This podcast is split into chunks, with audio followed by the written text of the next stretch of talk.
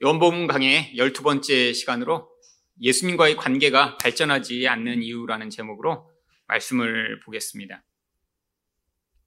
아, 누구나 첫사랑을 아주 아련하고 좋았던 기억으로 가지고 있는 경우들이 있습니다. 그래서 이런 사람들의 보편적 정서 때문에 첫사랑을 노래하는 그런 노래나 또한 첫사랑을 묘사하는 그런 소설들이 아주 인기가 있죠.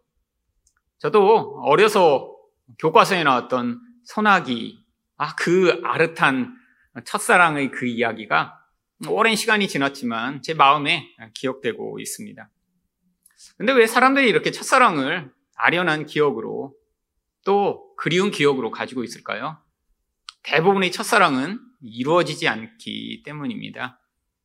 왜 첫사랑이 이루어지지 않을까요? 사실 첫사랑을 하는 그 사람들의 미성숙함 때문이죠. 여러분 대부분 첫사랑을 청소년기 끝이나 또 청소년기를 막 지난 그런 20대에 하게 되는데 사실 이 청소년기를 지나며 사람이란 존재는 바로 이 자기 중심적 미숙함이 가득한 상태입니다. 어떤 새로운 곳에 대한 열망, 이제까지 채워지지 않던 어떤 사랑에 대한 목마름은 엄청나게 크고요. 어떤 완벽한 대상을 만나 그런 갈망이 채워지기를 열망하는 마음이 크죠. 이런 상황에서 누군가를 만나게 되면 반드시 기대는 실망으로 바뀌고 또한 그 열망은 채워지지 않아 결국 관계가 깨어지게 되는 경우가 많이 있습니다. 근데 예수님과의 관계도 아주 유사합니다. 예수님과의 관계를 기억하면 아, 옛날에 참 좋았지. 내가 처음 예수 믿을 때 그때 참 은혜 많이 받았지. 라고 과거만을 기억하는 사람들이 상당히 많이 있습니다. 옛날을 기억해 보면 나도 참 신앙이 좋았던 것 같고 그때는 내 안에 이 예수님에 대한 사랑도 넘쳤던 것 같은 그런 기억들. 그런데 이 예수님과의 첫사랑을 아주 중요하고 가치 있게 기억하는 사람일수록 그러면 지금 예수님과의 관계는 어떤가라고 생각해 보면 굉장히 대면대면하고 피상적인 경우가 많이 있습니다. 왜 그렇죠? 지금 시간이 지나면서 이 관계가 발전되고 있지 않기 때문이죠. 예수님은 온전하신 분이십니다. 그런데 우리는 예수님과 관계를 맺을 때 바로 이 미성숙한 자기중심성으로 관계를 맺기 시작하죠. 근데 시간이 지나면서 예수님은 변함이 없으신데 우리가 그 관계 안에서 변화되어야 그 관계가 더 풍성해지고 온전해질 수 있는데 우리의 이 미성숙함이 전혀 변하지 않고 있기 때문에 나중에는 이 관계가 굉장히 불편하고 아무것도 아닌 것처럼 되어버리는 것이 많이 있죠. 그렇다면 예수님과의 관계가 발전되지 않는 이유는 무엇인가요? 첫 번째로 기복적 믿음 때문입니다. 23절 상반절 말씀을 보겠습니다. 6월절에 예수께서 예루살렘에 계시니 많은 사람이 그의 행하시는 표적을 보고 예수님이 이 6월절에 예루살렘에 가셔서 성전 청결만 하신 것이 아니라 많은 표적들을 행하셨습니다. 그래서 성경은 기적이라고 하지 않고 표적이라고 하는 단어를 사용합니다. 우리 물론 성경에서 나오는 이 표적들은 기적을 동반한 것이죠. 근데 왜 기적이라고 사용하지 않고 표적이라고 쓰는 것일까요? 이 기적은 상식적으로는 생각할 수 없는 아주 기이하고 놀라운 현상을 이야기합니다. 근데 표적이라는 단어는 원래 헬라어 세메이온이라고 하는 단어를 번역한 것으로 영어로 번역하면 그냥 사인이에요, 사인. 여러분, 어디 음식점을 가실 때 아, 여기 여기 무슨 음식점이라고 붙어 있는 간판, 사인이라고 하죠. 사실 그 간판이 음식점은 아니에요. 근데 그 간판을 보면 아, 그 자리에 음식점이 있구나라고 어떤 실체를 알려주는 지시표를 사인이라고 부릅니다. 이 표적이라고 하는 단어도 바로 그런 뜻이에요. 그래서 이 원문을 직역해서 번역하고 있는 영어들은 그냥 사인이라고 번역하고 있습니다. 조금 의역해서 번역하는 영어 번역들은 miraculous sign, 기적적인 사인이라고 번역을 하죠. 도대체 무엇을 보여주고 있다는 것인가요? 물론 예수님이 기적을 행하셨습니다. 병자들을 고치시고 또 바람과 바다를 잠잠케 하시는 일을 하셨죠. 놀라운 일이긴 해요. 근데 그게 목적이 아니라는 거예요. 이 기적을 통해 하나님이 그가 누구신가를 우리에게 가르쳐 주는 사인으로 그 모든 일들이 일어나게 하셨다는 것이죠. 예수님이 행하셨던 모든 표적은 그가 메시아임을 보여주는 사인이었습니다. 그 표적을 보고 야 놀라운 일이 일어났구나라고 감탄하며 아 저런 일이 나에게도 일어났으면 좋겠다라는 그런 생각을 하도록 그런 일들을 행하신 것이 아니라 아 이분이 메시아이시구나 약속하셨던 바로 그분이라는 사실을 가르치는 표징으로 주어졌던 것이죠. 그런데 예수님이 이런 많은 사인들을 행하셨을 때 사람들이 예수님에게 어떻게 반응했나요? 23절 하반절입니다. 그의 이름을 믿었으나. 아, 마치 아, 이런 표징을 가지고 그들이 믿음을 가진 사람이 된 것처럼 표현하고 있습니다. 여러분, 근데 여기서 이 믿음은 성경이 얘기하는 진실한 믿음을 이야기하는 것이 아닙니다.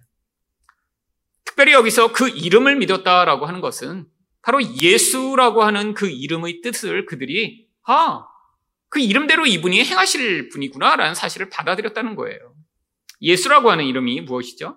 구원자라고 하는 뜻입니다. 근데 어떤 구원자로 그들은 믿은 것인가요? 나의 인생에서 나의 가난을 해결해주고 나의 문제를 해결해주며 나를 성공시켜주고 나를 부자로 만들어 줄 분으로 믿었다 라고 하는 것이죠. 아니 이런 놀라운 기적을 보이는 분이면 내가 따라다니면 나에게도 좋은 일이 일어나지 않을까라고 그분을 믿었다라고 하는 것입니다. 그런데 성경은 이 예수라고 하는 이 구원자가 도대체 무엇으로부터 구원하시고자 하는 그 구원인지를 마태복음 1장 21절에 이렇게 이야기하고 있습니다. 아들을 낳으리니 이름을 예수라 하라. 이는 그가 자기 백성을 그들의 죄에서 구원할 자이심이라 합니다. 여러분, 아주 두 가지 중요한 포인트가 이 안에 담겨 있습니다. 첫 번째는 예수님이 바로 모든 사람들을 위해 바로 그 구원을 베푸시지 않는다는 거예요. 바로 자기 백성들을 위해 구원하신다는 것입니다. 여러분, 하나님이 말씀하시는 세상을 사랑하신 이 세상은 바로 하나님의 백성들이 존재하는 세상이에요. 그냥 아무나, 그냥 모든 사람을 위해 보편적인 그런 사랑을 베풀어 놓고 아, 믿을 자만 아무나 믿으면 그냥 내가 다 구원할게라고 하시는 그런 종류의 사랑이 아니라 하나님이 택하신 사람을 위해 자기 피를 흘리시고 그들을 구원하신다는 것입니다. 근데 뭐에서 구원하세요? 죄에서 구원하시는 것이죠. 여러분, 여기서부터 이 예수님과의 관계가 정말 두 가지 길이 갈립니다. 많은 사람들이 예수님이 아, 이런 놀라운 능력을 행하시고 뭔가 나의 인생에서 좋은 일을 행하실 분이라고 기대를 하죠. 그런데 여기서 더 나아가지 못하는 사람들이 많이 있습니다. 왜죠? 예수님을 자기 욕망의 해결자로밖에 보지 못하는 것이죠. 여러분 이것을 믿음이라고 할까요? 예, 믿음이라고 합니다. 그럼 믿음에는 여러 종류의 믿음이 있어요.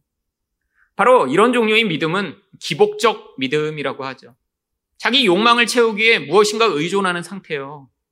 아니, 그게 실체로 드러나지 않아도 언젠가 좋은 일이 있을 거라고 바라고 소망하는 상태예요. 아니, 모든 사람들은 다 믿음을 가지고 있습니다. 여러분, 아, 지금 이렇게 코인을 하는 청년들이 엄청나게 많다고 그래요. 작년 1년 동안 코인 계좌가 몇백만 개가 새로 개설되었다고 합니다. 대부분의 코인들을 하는 사람들은 20, 30대의 젊은 사람들이죠. 여러분, 그 사람들 다 믿음을 가지고 들어가는 거죠. 어떤 믿음이요? 아, 내가 이렇게 100만 원을 넣으면 언젠가 그게 1억 원이 될 것 같아. 그럼 그런 믿음이 없으면 못 들어갑니다. 사실 나이 든 분들은 믿음이 없어요, 솔직히. 코인에 대한 믿음이 없죠. 너무 불확실해요. 믿음이 없어서 못 들어간 거죠. 저도 믿음이 없어서 못 들어갔습니다. 정말 제가 믿음이 정말 아주 강렬했다면 저도 들어갔을 거예요. 여러분, 100만 원 넣었는데 1억 원 된다는 거 누가 싫어하겠어요? 저도 좋아합니다. 제 100만 원으로 누군가 1억 원을 만들어줄 수 있다면 믿음만 있으면 할 텐데. 저는 믿음이 약해서 할 수가 없더라고요. 여러분, 다 사람들은 믿고 있어요. 여러분, 심지어 성경에 의하면 귀신들도 믿음이 있습니다. 야고보서 2장 19절을 보시면 내가 하나님은 한 분이신 줄을 믿느냐? 잘하는도다. 귀신들도 믿고 떠느니라. 여러분, 귀신들도 믿음을 가지고 있대요. 여러분, 이런 종류의 믿음은 무엇인가요? 지적 믿음입니다. 어떤 정보가 확실하다고 받아들이고 반응하는 거예요. 이런 정보적이고 지식적인 믿음은 우리보다 귀신이 더 확실합니다. 아, 우리는 아, 이렇게 예수 잘 믿는다고 하더라도 가끔씩 헷갈릴 때가 있잖아요. 하나님 계신가? 안 계신가? 여러분, 저도 수없이 많이 고민했습니다. 아니, 내 인생에서 고난이 닥치고 문제가 계속 일어나며 기도해도 상황이 변화되지 않을 때 같은 때는 아, 하나님 안 계신 거 아니야, 정말. 아니, 하나님은 계신 것 같은데 그러면 나를 사랑하시지 않는 건 아닌가? 아, 이런 회의와 고민을 할 때가 많이 있었죠. 여러분, 귀신들은 절대로 그런 생각하지 않습니다. 영적으로 하나님이 얼마나 권능이 뛰어나신 분이시며 놀라우신 분이신가? 그들은 확실한 믿음을 가지고 있어요. 근데 이런 믿음이 성경이 이야기하는 믿음인가요? 성경이 이야기하는 믿음은 나의 다른 의존을 다 내려놓고 그분에게 내 인생과 내 전 존재를 의탁하는 믿음입니다. 이 믿음으로 말미암아 무엇이 반드시 나타나야 하나요? 내가 생각하고 내가 맞다라고 생각하는 것들을 내려놓고 그분을 의존하고 받아들였기 때문에 내 생각에서는 그것이 맞지 않는 것 같아도 그 하나님의 뜻대로 반응하는 순종이 나와야 그것을 믿음이라고 하죠. 여러분, 무엇인가 세상에서 이렇게 놀라운 일이 일어나고 아, 그 기적 같은 일로 말미암아 내게 유익이 주어질 것이라고 믿는 이런 기복적 믿음을 가진 사람들은 반드시 마귀에게 유혹을 받게 되어 있습니다. 여러분 신약 성경에서 기적이란 단어가 한글로도 딱 한 번 번역되고 있습니다. 근데 그 단어가 어디 번역되냐면 데살로니가 후서 2장 9절부터 10절입니다. 악한 자의 나타남은 사탄의 활동을 따라 모든 능력과 표적과 거짓 기적과 여기에 딱 한 번 기적이라는 단어가 나와요. 그런데 이 기적이 언제 나타나는 기적이에요? 마귀가 일으키는 기적이라는 거예요. 예수님이 행하시는 것은 기적이 아니에요. 표적입니다. 그분이 예수니까 네가 의존하고 네가 바라고 네가 생각하는 거 다 내려놓고 그 구원자를 진짜 받아들여 그 뜻대로 반응해라라고 그분을 보여주는 것은 표적인데 마귀는 기적을 보이죠. 무엇을 위해 기적을 보이나요? 10절을 보시면 불의 모든 속임으로 멸망하는 자들에게 있으리니 이는 그들이 진리의 사랑을 받지 아니하여 구원함을 받지 못함이라. 여러분 구원받지 못할 자들을 분리해내도록 이런 거짓 기적이 나타난다는 거예요. 여러분 많은 사람들이 지금도 이렇게 마귀가 행하는 일에 속아 넘어갑니다. 여러분 한국이든 미국이든 이 인간의 기본적 속성은 유사합니다. 여러분 미국에서는 뭐 한국보다 TV 채널이 훨씬 많습니다. 근데 이제 종교 방송이 엄청나게 많아요. 한국은 뭐 서너 개 정도 있는 걸로 알고 있는데요. 미국은 이 종교 채널이 특히 기독교 채널이 엄청 많습니다. 그게 어떤 기독교 방송국에서 여러 사람을 보여주는 게 아니라 조금 유명해졌다 그러면 자기가 아예 방송국을 차려서 전국에 방송을 하죠. 근데 돈이 엄청나게 많이 든대요. 미국 땅덩어리가 넓으니까요. 한 주 정도의 TV 방송을 하는데 1년에 100만 달러 이상이 돈이 든답니다. 그게 전국적으로 방송을 하는 데는 수천만 달러씩 든대요. 그러니까 막 수백억 원을 투자해야 이게 전국적으로 방영이 되는 거예요.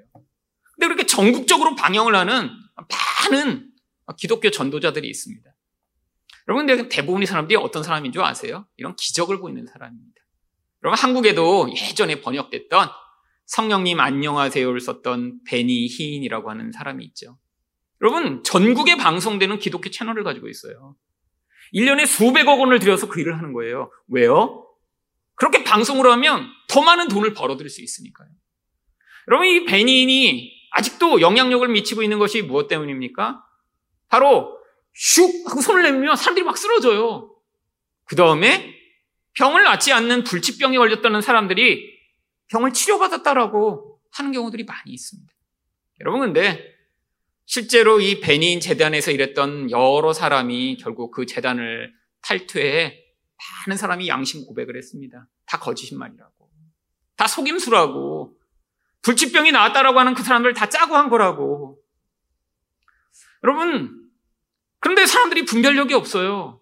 뭔가 그런 기적이 일어나면, 야, 나에게도 저런 기적이 일어나서 나도 병도 낫고, 아, 나도 잘 됐으면 좋겠다라는 열망으로 그런 채널을 구독하고 거기서 광고하는 것들을 사죠. 그럼 베닌이 제가 저희 그 큰 외삼촌 댁에 갔을 때 오래전 일입니다. 근데 베닌이 하는 방송을 그 외삼촌 댁에서도 틀어놓으셨더라고요. 자주 보신대요. 근데 이제 그 당시만 해도 저도 한국에서 이 성령님 안녕하세요. 뭐 그 책을 읽고 은혜를 받았어요. 두란노에서 또 이렇게 번역한 책이거든요. 그래서 한국이 제일 중요한 기독교 출판사 아니에요. 그래서 은혜도 받고, 아, 근데 이제 제가 아주 오래전 일이죠. 20 몇 년 전에. 그 방송을 하는데, 이게 막 그런 기적을 보입니다. 막 사람들이 막 쓰러져요. 막 앞에 나와서 병이 났고, 뭐 자기 이렇게 못 걷다가 걸었다가 막 이 목발을 막 집어 던지고 막 휠체어에서 일어나고, 막 예수님 같아요. 어, 신기하게 막 봤어요. 근데 방송 끝에 베닌이 뭔가 이렇게 등불 같은 걸 하나 가져오더니 광고를 하더라고요.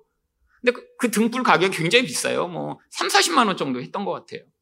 그래서 홈쇼핑 광고처럼 뭐 안에 전화번호가 쭉 나옵니다. 근데 뭐라고 광고하는 줄 아세요? 자기가 기도를 해서 그 등불에 성령님이 임재했다는 거예요. 불을 켜면 성령이 오셔서 거기서 촛불로 이렇게 밝게 빛나신대요. 집집마다 성령을 모셔가라고 이 등불을 사서 그렇게 광고하고 있더라고요. 제가 그때 아 이건 아닌데 그때는 제가 신학교도 다니기 전입니다. 학생 때였으니까요. 근데 어, 이건 아닌데 여러분 근데 아직도 활동하고 있어요. 여러분 이런 거짓말하는 사람들이 판을 치는 이유가 무엇입니까? 이런 기복적 믿음을 가진 사람들이 교회 내 너무나 많기 때문이죠. 아직 예수님과 진지한 관계로 나아가질 못했어요. 그냥 뭔가 예수를 믿으면 나에게 좋은 일이 일어날 것 같아요. 아니, 그 예수님의 자리는 부처가 돼도 되고, 알라가 돼도 되는 거예요. 그냥 어떤 존재든 힘이 있어서 내가 그를 열심히 추종하기만 하면 나의 인생에서 뭔가 내가 부족한 일이 채워질 것이라고 생각하는 이런 마음들. 여러분, 결과가 무엇인가요? 24절 상반절을 보시면 예수는 그의 몸을 그들에게 의탁하지 아니하셨습니다. 사람들은 예수님을 믿었대요. 근데 예수님은 그들에게 자기 몸을 의탁하지 않으셨어요. 여기 이 의탁하다라고 하는 단어가 믿는다라고 하는 똑같은 단어를 한글로는 의탁하다라고 번역한 것입니다. 무슨 얘기예요?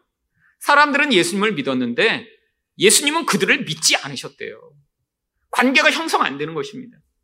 믿음이라고 하는 이 특별한 관계가 형성돼 그와 우리 안에 세상에서 이 눈으로 보는 영역에서는 찾아볼 수 없는 그런 특별한 종류의 믿음과 관계와 그런 은혜가 그 안에 있어야 되는데 예수는 그들과 관계를 맺으실 수 없었다라고 하는 것이죠. 여러분 이게 안타까운 일입니다. 많은 사람들이 예수를 믿는다고 그래요. 아니 그런 사람들이 모인 교회들이 굉장히 많죠. 수십만 명이 모인 교회도 한국에 있습니다. 여러분 그런데 그럼 많은 사람들이 모인 교회일수록 사람들의 믿음이라고 하는 그 믿음이 이런 기복적인 믿음에 있는 경우들이 아주 많이 있죠. 여러분, 그런데 우리는 그런 믿음이 전혀 없나요? 아니요. 여러분, 이게 아주 필요 없는 믿음이 아닙니다. 예수 그리스도와 관계를 맺게 만드는데 가장 기본적인 믿음이 이 믿음이에요. 처음부터 예수 그리스도가 나의 죄를 해결하시는 분이시며 이 죄가 얼마나 무섭고 참혹한 것인가 깨달아 그분을 구세주로 받아들이는 경우는 아주 드뭅니다. 처음에는 예수와 관계를 맺을 때 뭔가 나의 인생에서 이분이 도와주시겠지. 내가 힘들 때 그분이 도움을 받으면 좋겠다라는 이런 갈망으로 시작하죠. 근데 이게 관계의 시작점이라는 거예요. 여기에 머물러 있으면 안 된다는 거예요. 여러분, 예수님을 이렇게 믿었던 많은 사람 중에 바로 그 다음 장인 3장에서는 한 사람이 그 단계에서 더 나아가는 것을 보여줍니다. 바로 니고데모입니다. 요한복음 3장 2절을 보시면 그가 밤에 예수께 와서 이르되 랍비여 우리가 당신은 하나님께로부터 오신 선생인 줄 아나이다. 하나님이 함께 계시지 아니하면 당신이 행하시는 이 표적을 아무도 할 수 없음이니이다. 여러분 이 니고데모도 그 표적을 보고 아 나도 기적을 경험하면 좋겠다가 아니라 어 이 일은 하나님이 아니면 하실 수 없는데 그렇다면 이분을 통해 하나님이 도대체 무슨 일을 하고 계시는 것일까? 그 궁금증에 예수께 나옵니다. 예수와 더 깊은 관계로 나아갈 수 있는 그런 길이 열리는 것이죠. 여러분, 하지만 이 기복적 믿음에 머물러 있으면 어떤 결과가 나타나나요? 바로 요한복음 6장 14절과 15절을 보시면 그 사람들이 예수께서 행하신 이 표적을 보고 말하되 예수님이 오병이어의 기적을 보이셨어요. 정말 놀라운 일이죠. 근데 그때 사람들이 어떻게 반응합니까? 이는 참으로 세상에 오실 그 선지자라 하더라. 바로 모세가 만나와 메추라기로 먹였던 것처럼 이제는 우리에게 모든 먹을 것을 해결할 그런 분이 왔구나라고 생각한 것입니다. 그랬더니 사람들이 어떻게 해요? 15절을 보시면 그러므로 예수께서 그들이 와서 자기를 억지로 붙들어 임금으로 삼으려는 줄 아시고 다시 혼자 산으로 떠나 가시니라. 여러분 예수님이 그들을 버리고 가버리세요. 나는 너희에게 이런 먹을 거 주려고 온 그런 신이 아니라는 것이에요. 관계가 형성이 안 됩니다. 여러분 많은 사람들이 아직도 이렇게 예수를 추구하죠. 그래서 예수님이 이들에 대해 요한복음 6장 26절에 뭐라고 말씀하시나요? 예수께서 대답하여 이르시되 내가 진실로 진실로 너희에게 이르노니 너희가 나를 찾는 것은 표적을 본 까닭이 아니요 떡을 먹고 배부른 까닭이로다. 여러분 이 배가 채워지는 이 가장 기본적인 욕망. 여러분 그래서 아, 배부르게 되면 그 욕망으로 인간은 만족하고 행복하나요? 여러분 욕망은 끝이 없습니다. 여러분 정말 제가 어렸을 때만 해도 이렇게 먹는 것도 정말 풍족하지 않았죠. 아니 지금 아이들을 보면 야 저런 건 정말 어려서 한 번 먹었으면 정말 생일날에도 잘 먹기 힘든 건데 어떻게 저렇게 풍요하게 먹나? 어려서 저도 기억납니다. 이렇게 주스 같은 거 먹고 싶어서 하는데 그런 게 어디 있어요? 그래서 기껏해야 여름에 이렇게 설탕물 타 먹는 게 정말 사치였죠. 근데 그 설탕물도 엄마가 잘 못 먹게 하니까 제가 한 번은 엄마 몰래 설탕을 듬뿍 넣어서 그래갖고 몰래 마시려고 부엌에서 먹었다가 이 미원을 타갖고 정말 막 토하고 난리를 쳤던 기억이 아직도 있습니다. 다행히 부엌도 그때는 집 이렇게 밖에 신발 신고 가는 데 있었어요. 그리고 그 바닥에다 정말 다 개워내고 나중에 이제 엄청나게 혼나고 막 물로 다 치우고 막.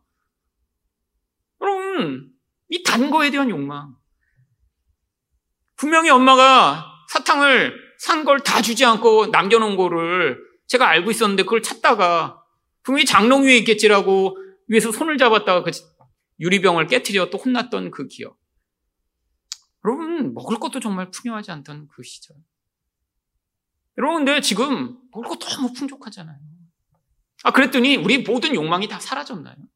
아니에요. 하나가 채워주면 또 다른 게 생기고, 하나가 채워주면 또 다른 게 생기고. 아니, 이전에는 없던 것 같은데 계속 생겨요.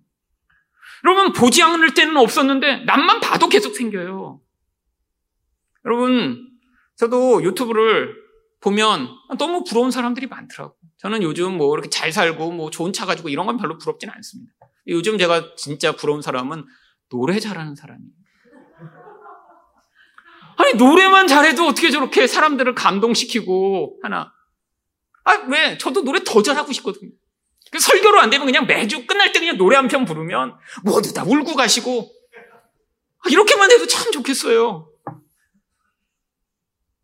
아니 근데 이렇게 어떻게 잘 외워서 그렇게 젊은 사람들이 그냥 그렇게 노래를 술술술술술 물론 엄청나게 선발되고 선발되고 선발된 그 소수의 사람들이 부르는 노래들. 아 부러워요. 정말 부러워요. 여러분 얼마나 뭔가 잘하는 사람들이 많은가요 옛날엔 그렇게 노래 잘하는 게 좋은 거라는 생각 못 했어요. 그냥 노래는 하나님을 찬양할 때만 쓰는 거지. 이렇게 생각했는데, 아, 잘하는 사람들이 부르는 노래를 보니까, 아, 저도 그렇게 노래를 듣다가 울컥할 때가 있더라고요. 아, 나도 저렇게 노래 잘하면 얼마나 좋을까. 여러분, 욕망이 자꾸 자꾸 생깁니다. 욕망. 여러분, 예수님이 그래서 우리 안에 이 무적인 것 같은 욕망을 하나하나 만족시키 주시기 오신 것이 아니라는 거예요. 여러분 그 욕망을 근원에서 해결받지 못하면 지금 당장은 아, 난 이것만 있으면 좋겠지. 이 문제만 해결되면 좋겠지라고 하는데 그게 끝이 아니라 우리 인생은 더 깊은 목마름에 시달리게 되어 있죠. 여러분 결국 무슨 일이 벌어지나요? 예수님이 내가 원하는 것을 채워주시지 않는다는 이 생각에 사로잡혀 있으면 결국 요한복음 6장 66절에 그때부터 그의 제자 중에서 많은 사람이 떠나가고 다시 그와 함께 다니지 아니하더라. 아니, 그냥 예수님을 호기심에 따라다녔던 사람들이 아니에요. 제자라고 부릅니다. 여러분 성경에서 제자라고 부르는 건요. 그와 숙식을 같이 하고 내가 그처럼 되겠다라고 자기 생업을 버리고 따라다녔던 사람이에요. 물론 열두 제자들은 아니죠. 그 외에 더 많은 사람들이 아, 내가 당신을 스승으로 섬기며 따라다니겠습니다라고 왔는데 근데 그들이 어떻게 됐어요? 다시는 예수와 함께 하지 않았대요. 왜? 예수가 내가 원하는 것을 채워주지 않기 때문이죠. 여러분, 앞으로 한국 기독교는 더 많은 어려움을 겪게 될 것입니다. 왜요? 제가 보기엔 한국 기독교 내 아직도 이런 기복적 수준에서 예수를 믿고 있는 사람들이 너무 많기 때문에. 여러분, 그런데 지금은 이제 예수가 아니라 다른 것이 그 예수 자리를 얼마든지 대체할 수 있습니다. 무엇이요? 아, 돈이요. 우리가 정말 가난하고 정말 부자 될 수 있는 길이 없을 때는 그때는 정말 예수밖에 없었어요. 아파도 예수 불렀고 너무 배고파서 예수님께 도와달라고 했고 정말 무능하고 길이 없어서 예수를 찾았는데 이제는 주변에도 부동산만 있어도 아 주식만 잘했어도 아니 우연히 비트코인만 샀어도 부자 된 사람들이 너무 넘쳐나기 시작했죠. 여러분 교회 내에도 분명히 이렇게 옛날보다 잘 살고 이제는 내가 가진 돈으로 내 미래와 내 현재쯤은 감당할 수 있다고 생각하는 사람들 아주 많이 늘어났습니다. 결과가 무엇이죠? 이젠 아프면 예수님 찾지 않아요. 내가 돈이 많으면 얼마든지 좋은 의료 혜택을 받을 수 있으니까요. 아니, 돈만 있으면 내 자녀의 미래가 이제는 그 돈에 따라 얼마든지 좌우됩니다. 이제는 좋은 학교 가는 것이 정말로 부모가 얼마나 많은 재산을 그 아이에게 투자했냐에 따라 결과가 달라지는 세상이 됐어요. 돈이 하나님의 자리에 서게 된 것이죠. 여러분, 이젠 사람들이 더 이상 그 갈망을 가지고 예수를 찾지 않습니다. 우리가 결핍되었을 때는 그 결핍으로 말미암아 예수 찾다가 그 자리에서 아, 인격도 잘하고 신앙도 잘하고 예수를 만나는 경험을 하며 신앙이 성장한 사람들이 있었는데 이제는 더 이상 그 결핍을 예수를 통해 채우려고자 하는 시도조차 하지 않으며 많은 풍요가 많은 사람들을 예수님과 관계 맺기 전에 더 이상 예수와 함께하지 않는 자리로 몰아가고 있는지도 모릅니다. 두 번째로 예수님과의 관계가 발전되지 않는 이유는 무엇인가요? 사람의 속에 더러움이 가득하기 때문입니다. 24절 말씀을 보겠습니다. 예수는 그의 몸을 그들에게 의탁하지 아니하셨으니 이는 친히 모든 사람을 아시며. 여러분, 예수님이 왜 사람들을 믿고 그들과 이런 관계를 맺지 않으셨나요? 사람은 이미 너무 잘 아시기 때문이죠. 여러분, 이게 문제입니다. 여러분, 우리가 결혼하기 전에 만약에 상대방을 너무 속속들이 다 알고 있다 그러면 결혼이 참 어렵습니다. 그렇잖아요.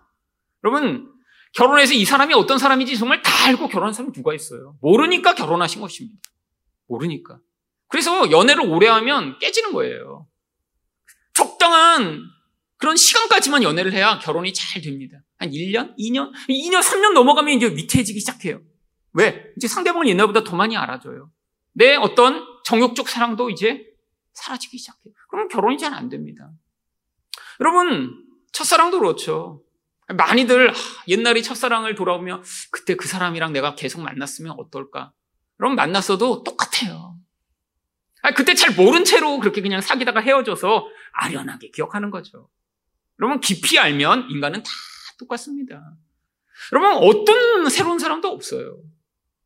여러분 제일 바보 같은 사람이 아, 이미 결혼했는데도 아, 이렇게 배우자를 통해 만족하지 못하니까 그때 또 다른 사람을 찾아 헤매는 사람들, 제일 미련하고 바보 같은 사람들이죠. 그럼 100명을 만나도 소용없습니다. 인간이라는 존재는 바로 다 이기적이고, 결국 다른 존재를 통해 나의 이기심을 충족하고자 하는 그런 욕망을 가진 존재이기 때문에 관계가 깊어지면 반드시 충돌하게 되어 있고요. 문제가 생기기 마련이죠. 여러분, 그런데 예수님은 특별히 사람들을 왜 의지하지 않으셨는지 25절 상반절이 이렇게 얘기합니다. 또 사람에 대하여 누구의 증언도 받으실 필요가 없었습니다. 사람의 속에 있는 걸 아셨는데 그 핵심이 무엇이냐면 사람들이 증언이 필요 없으시다라는 거예요. 무슨 증언이 필요한 거예요? 여러분, 지금 예수님은 무명입니다. 영향력을 미치지 못하고 있어요. 그런데 이 예수님이 이 이스라엘에서 이렇게 구원자로 등장하기 위해서 꼭 필요한 게 무엇인가요? 대중의 인정입니다. 여러분, 그런데 이게 모두에게 마찬가지예요. 유명해진다는 건 이제 사람들이 많이 나를 알고 인정해준다는 건 결국 그 나머지를 다 얻게 되는 굉장히 중요한 것이죠. 이런 무명이었다가 아, 이름을 알리게 되면 돈과 명예와 인기가 한꺼번에 다 찾아오게 됩니다. 그럼 이게 모든 사람이 원하는 거 아닌가요? 유명해지는 거예요. 사람들에게 인기를 얻게 되는 거예요. 사람들이 나를 멋진 사람으로 인정해 주는 거예요. 이게 뭐 연예인만 가수만이 원하는 건가요? 우리도 다 열망하고 있습니다. 많은 사람들이 나를 괜찮은 사람으로 훌륭하고 멋진 사람으로 봐주길 원하는 거예요. 여러분 이건 소수만 그런 게 아니에요. 지금 젊은이들은 그래서 다 페이스북이나 인스타그램 하는 거예요. 자기 본 모습을 올리지 않고 그래서 거기에 수백 장 사진 찍은 뒤에 보정하고 가장 예쁜 사진을 올려서 아, 그래서 자기가 이렇게 멋진 존재라고 모르는 사람에게까지도 좋아요를 받기 원하는 이 열망. 예수님은 근데 그럴 필요가 없다라고 하는 것이죠. 왜? 25절 하반절을 보시면 이는 그가 친히 사람의 속에 있는 것을 아셨습니다. 여러분, 사람만 아신 게 아니라 사람의 속에 무엇이 있는지 아셨다는 거예요. 무엇이 있는지 어떻게 아시나요? 지금 사람들이 누군가를 인정하고 누군가 멋지다고 환호하는 그 모든 것마저도 그 사람을 통해 나의 욕망을 이루고자 하는 무서운 자기 중심적 욕구에서 발현된 것임을 아셨다는 거예요. 이게 예수님이 보시는 가장 큰 더러움입니다. 관계를 깨뜨리는 가장 무서운 독이에요. 여러분, 부부관계나 부자관계나 다 마찬가지입니다. 어떤 관계도 마찬가지예요. 다른 사람이 나를 이용해 자기 욕망을 이루려고 한다는 사실을 알게 되면 그 관계는 깨지게 되어 있습니다. 여러분, 세상에서도 그렇잖아요. 아무런 그런 이유가 없이 누군가 나를 돕는 경우 잘 없잖아요. 근데 어떤 도움을 받게 되면 그때 우리는 감동합니다. 지난주에 제가 어떤 이제 프로를 보는데 이제 어떤 판사가 되신 분인데 장님이에요. 이제 시각 장애인인데 이제 판사가 되셨는데 프로에 나오셨더라고요. 그런데 이분은 뭐 어려서부터 눈이 안 보였던 게 아니라 아마 군대 가서 사고로 시력을 잃은 것 같아요. 이런 경우는 정말 그 다음 인생을 제대로 살기도 쉽지 않은 것인데 어, 이분은 그걸 극복해내셨어요. 처음부터 다시 걷는 거, 뭐 이런 걸 하나하나 다시 배운 거예요. 아, 그래갖고 대학교를 복학해서 졸업을 하고, 그 다음 로스쿨을 마친 뒤에, 아, 그 다음에 판사까지 됐어요. 근데 그 과정에서 얼마나 힘들었을까요? 생각해 보세요. 평생 그냥 눈으로 보던 사람이 갑자기 눈이 안 보이면, 어, 저는 그냥 인생이 파괴될 것 같아요. 집 밖에도 못 나올 것 같아요. 그런데 이분은 그걸 극복했는데 그게 혼자 힘으로 극복한 게 아니더라고요. 여러분 학교에서 강의를 들어야 되는데 친구들이 그 강의를 그냥 책을 볼 수가 없으니까 다 타이틀을 해서 준 거예요.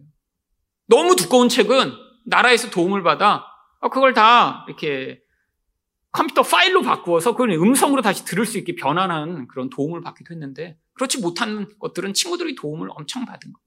로스쿨에 가서도 친구들이 자기를 데리고 다니고 수업 강의를 다 녹취해갖고 전해주고 계속해서 도움을 줬던 거예요. 근데 이 판사분이 와서 우는 거예요, 거기서. 근데 그 눈물이 진짜 고마운 눈물이에요. 아, 그 친구들한테는 아무것도 아닌 도움이었을지 몰라도 그냥 나랑 밥 한 번 먹어준 것일지 몰라도 아, 그 도움 때문에 제가 이 자리에 설 수 있었습니다 하면서 엉엉 우시더라고요. 그게 진짜 도움을 받은 사람의 마음이죠. 여러분, 근데 정반대의 경우가 어떤 경우인가요? 누군가 나를 이용해 먹으려고 한다는 것을 알았습니다. 아니, 결혼해서 보니까 아내가 나를 돈벌이 기계로 그냥 바라보고 있다는 것을 알았을 때, 그럼 얼마나 좌절할까요? 아니, 남자가 나를, 어, 여자의 경우에 성적 대상으로만 바라본다는 것을 알았을 때, 여러분, 이때 정말로 우리는 마음이 상처를 입고 고통을 겪습니다. 이런 바로 예수님이 이걸 하신 거예요. 인간의 마음을 열어보고 그 속에 있는 걸 보셨더니 아니 하나님을 그냥 자기 욕망의 대상으로만 바라보며 내가 원하는 걸 채워줄 그런 대상으로만 바라보며 그래서 그게 일치하면 환호성을 지르고 하나님이라고 부르고 헌신해야겠다라고 하면 그 속마음을 보시고 나서 예수님이 그들과 관계를 맺지 못하신 것입니다. 여러분 요즘 아주 인기 있는 가수가 있습니다. 여러분도 혹시 아시나요? 이승윤이라고 싱어게인에서 1등한 가수죠. 근데 이 친구가 또 아주 유명한 목사님 아들이더라고요. 뭐 그래서 그런지 어, 이 친구가 쓴 어떤 이제 노래가 있는데 아주 제가 공감을 해서 여러분과 함께 나누기를 원합니다. 뭐 제가 노래까지 이렇게 부를 수 있으면 참 좋겠지만 그냥 가사가 중요해서 오늘 인용을 하려고 하는데 가사를 한번 보시죠. 영웅 수집가라고 하는 가수예요. 영웅 수집가. 그토록 찾아 헤맨 사람을 만난 것 같아 아마도 나의 영웅이야. 어쩌면 저렇게도 올곧고 위대한 건지 끝까지 나는 따를 거야. 다만 내가 원할 만만 영원히 하면 돼. 걸음걸이도 한치도 어긋나지면 않으면 돼. 나의 진연일장에 놓을 영웅이야. 손대지 마. 여러분, 근데 마지막 절에 반전이 있습니다. 어, 이런 조금 바랜 흔적이 있잖아. 부셔도 좋아. 여러분, 이게 바로 인생 내내 사람들이 어떤 영웅, 연예인, 아니, 심지어는 그 자리에 목사, 심지어는 예수를 올려놓고 바라보는 태도 아닌가요? 아니, 내 인생에서 내가 원하는 말만 영원히 해줘. 아, 내가 따라갈 수 있게 늘 똑바로만 가줘. 아, 그리고 내 진열장에 올려놓을 거야. 야, 저는 영웅이니까. 근데 자세히 살펴보니까 내 마음에 안 드는 부분이 있어요. 그러니까 부셔버려요. 2절도 있습니다. 또 다른 영웅을 그래서 또 찾아요. 그래서 이게 영웅 수집까지. 일생 내내 영웅을 찾는다는 거예요. 뭔가 내 마음에 들고 나의 욕구를 이루어줄 그런 사람이건 태상을 찾아 헤매다가 그게 내 마음에 들지 않으면 버리고 또 다른 영웅을 수집한다라고 하는 거죠. 여러분 이게 하나님 보실 때 가장 더럽고 추한 마음이에요. 관계를 나의 욕망을 위한 도구로 쓰는 이 인간의 더러운 마음. 여러분 그래서 이 마음을 하나님이 어떻게 하시나요? 예레미야 17장 9절부터 10절을 보시면 만물 모두가 거짓되고 심히 부패한 것은 마음이라 누가 능히 이를 알리오만 나 여호와는 심장을 살피며 폐부를 시험하고 각각 그의 행위와 그의 행실대로 보응하나니 우리 하나님이 이 마음을 아시기 때문에 그거에 따라 반응하십니다. 그러면 이 마음은 이렇게 고쳐서 좀 좋아질 수 있는 마음이 아니에요. 이 마음은 우리 안에서 잘려 나가야 되고 사라져야만 합니다.